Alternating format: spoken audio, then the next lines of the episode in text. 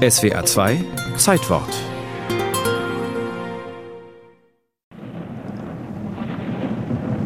Mittwoch, der 28. März 1945. Seit Beginn der Karwoche liegt Mannheim unter Beschuss der amerikanischen Artillerie.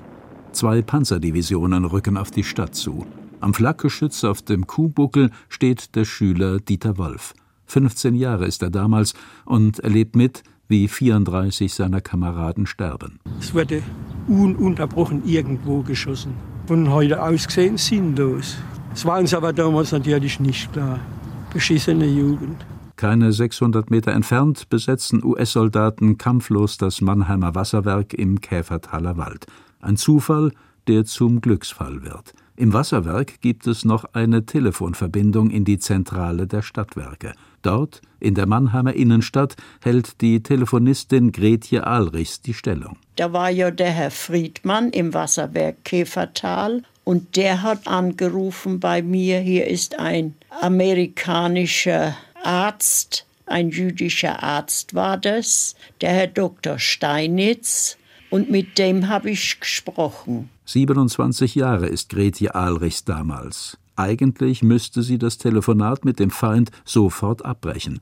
Aber Gretje Ahlrichs schafft es, den Oberbaurat Peter Quintus ausfindig zu machen und zu US-Captain Steinitz ans Telefon zu holen. Hauptmann Steinitz, sagte Herr Quintus, für Ihre Vaterstadt und für uns. Sehen Sie zu, dass Sie den Oberbürgermeister von Mannheim an dieses Telefon bringen, damit wir wegen der Übergabe verhandeln können, denn wir sind nicht willens, auch nur einen Mann noch zu opfern für Mannheim. Doch Nazi-Oberbürgermeister Renninger ist mit der gesamten Stadtspitze längst über alle Berge.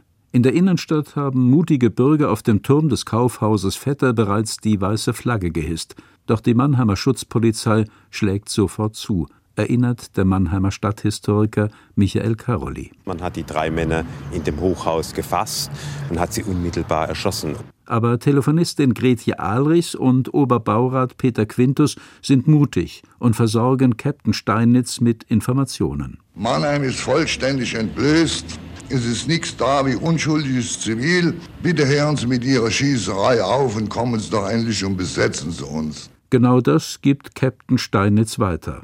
Gretje Ahlrichs nimmt die erlösende Botschaft entgegen. Es hat dann geheißen, die Amerikaner setzen am Neckar über und dann waren die in der Stadt drin und das war alles. Da war es vorbei. Der Mut von Gretje Ahlrichs erspart der Bevölkerung und den US-Soldaten viel Leid. Ein amerikanischer Offizier hat die tapfere Telefonistin nicht vergessen und kommt im Juni 1968 noch einmal nach Mannheim zurück. Das SDR-Fernsehen berichtet. Elmer Robinette aus Florida, damals als Nachrichtenoffizier am anderen Ende des Drahtes, Zeuge der tapferen Bemühungen des deutschen Telefonfräuleins. Sie ist sicherlich etwas Großes in der Geschichte Mannheims. Ich glaube wirklich, diese Tat macht die Frau zum Engel von Mannheim. Die Mannheimer Lokalpresse macht den Engel von Mannheim ausfindig. Und so kann sich Elmer Robinette persönlich mit einem Blumenstrauß bedanken. Greti Ahlrichs freut sich sehr, bleibt aber bescheiden. Ihr Einsatz am 28. März 1945 sei doch nichts Besonderes gewesen. Ja, ich habe in der Telefonzentrale Dienst gemacht und bin auch über Nacht da geblieben, weil man wegen dem starken Beschuss nicht mehr nach Haus gehen konnte. Am 6. März 2012 ist Gretje Ahlrichs mit 94 Jahren in Mannheim gestorben. Fünf Jahre später benennt die Stadt Mannheim eine Schule nach der mutigen Telefonistin.